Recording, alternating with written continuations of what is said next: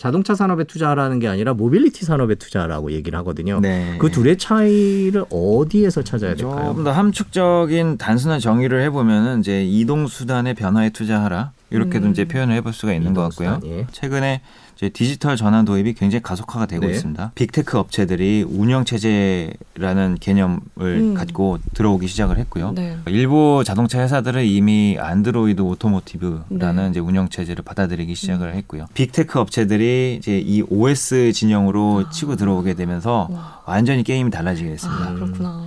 네. 자동차가 컴퓨터가 된 거죠. 이제. 그러네요. 그렇죠. 예, 근데 자동차 사실 컴퓨터는 고장이 잘 나잖아요. 네.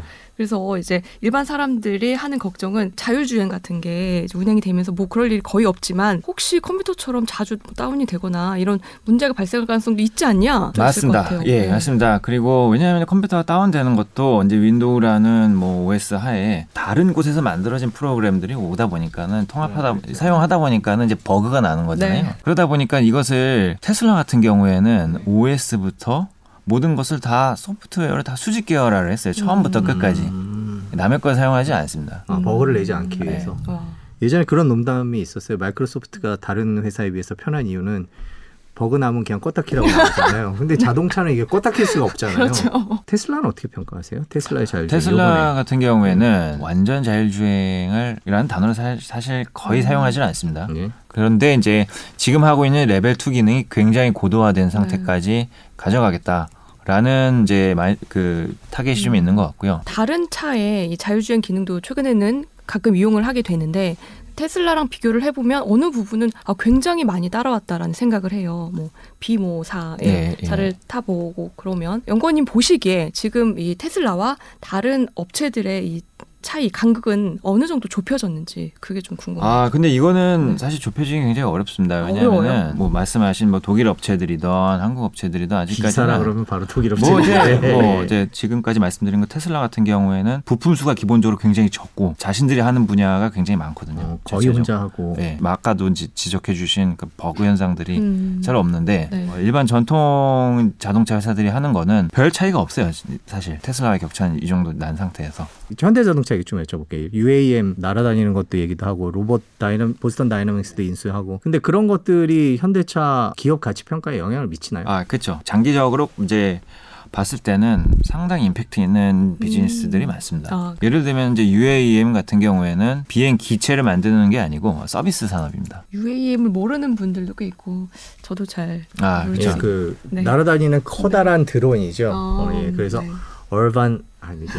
Urban Air Mobility 이제 약자고요. 예. 이제 네. 도심 항공 모빌리티고 네. 어, 이 기체들의 특징은 수직 이착륙을 합니다. 음. 도심지 안에서요. 네. 그리고 기본적으로 항공 산업이 전 세계적으로 1년에 10억 톤 정도 이산화탄소 네. 배출량을 내뿜고 어, 전 세계에서 한 3% 정도 비중을 차지를 합니다. 네. 자동차가 10 정도 하고요. 네. 자동차는 이미 전동화가 시작이 됐는데 네. 음. 비행기 그러니까 항공 산업도 전동화가 음. 시작이 되려고 했는데 네. 비행기 기체 만드는 회사들이 있죠. 보잉 에어, 에어버스가 이제 대표적인 거고 보잉 747기가 자동차에 비해서 부품 수가 굉장히 많이 들어가요. 무슨 말이냐면 변화가 굉장히 어렵다라는 겁니다.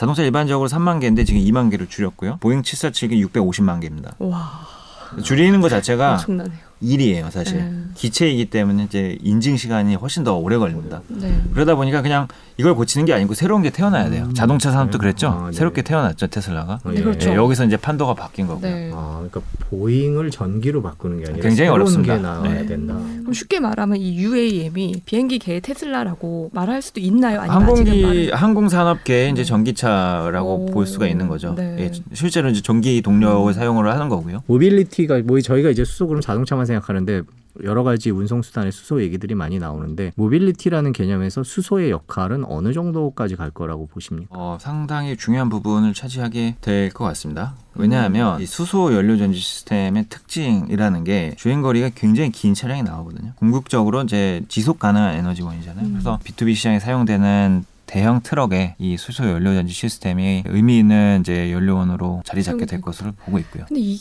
이게 사실 그렇다고는 다들 생각은 하지만 네. 이게 언제부터 그럼 그렇게 바뀔 거냐 그리고 트럭이라는 게 우리나라에선 사실 국토가 땅덩어리가 작기 때문에 네. 미국 같은 곳에서는 많이 수소 트럭이 사용이 되겠지만 네.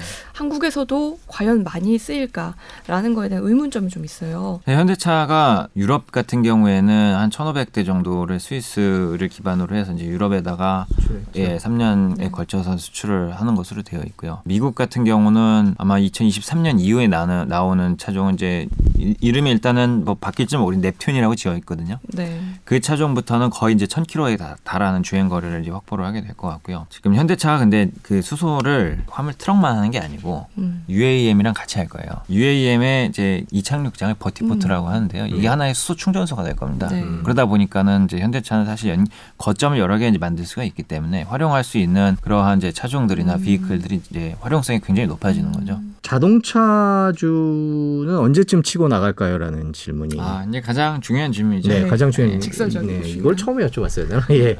그래서 저 제가 생각하고 있는 방 그 시점은 4분기 정도로 보고 있고요. 올해 4분기요? 네, 그 배경은 생산 차질이 지금까지 있었는데 공급이 상대적으로 좀 원활해지는 네. 정도의 차이는 알 수는 없는데 제가 접하고 있는 정보에 의하면은 이제 11월 정도부터는 이제 생산이 조금 더 원활해지는 이제 그런 시점일 음. 것 같고요. 이제 이게 하나가 될 거고요. 두 번째로는 이제 전기차에서의 현대차의 방향성. 지금 현대차 그룹이 테슬라를 제외하고 폭스바겐이 있고 그 다음으로 전기차를 판매를 많이 하는 회사거든요. 전 네. 세계적으로 봤을 때요.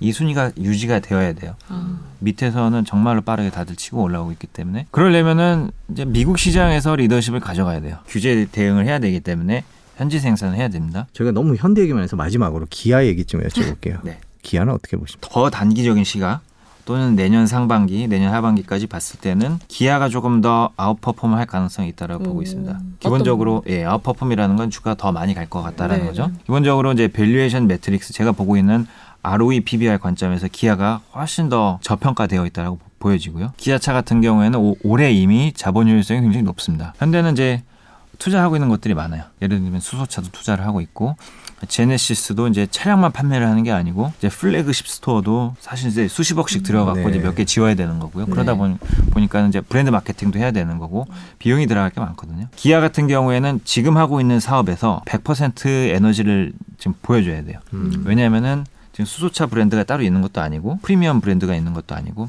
여기서 모든 에너지를 끌어올려야 되기 음. 때문에 올해 내년 퍼포먼스가 상당히 좋을 음. 것으로 보고 있습니다. 저희가 물어보는 건 모든 걸 답을 하시는 그러게요. 정말 나중에 지- 정말 모빌리티 특집을 한번 마련해서 이게 한 시간으로 안 될 내용인 것 같아요. 그렇죠. 오늘 긴 시간 고맙습니다. 나중에 다시 한번 또 세상 바뀔 바뀔 때마다 모셔서 얘기를 듣도록 하겠습니다. 네. 고맙습니다. 네, 감사합니다. 감사합니다. 예.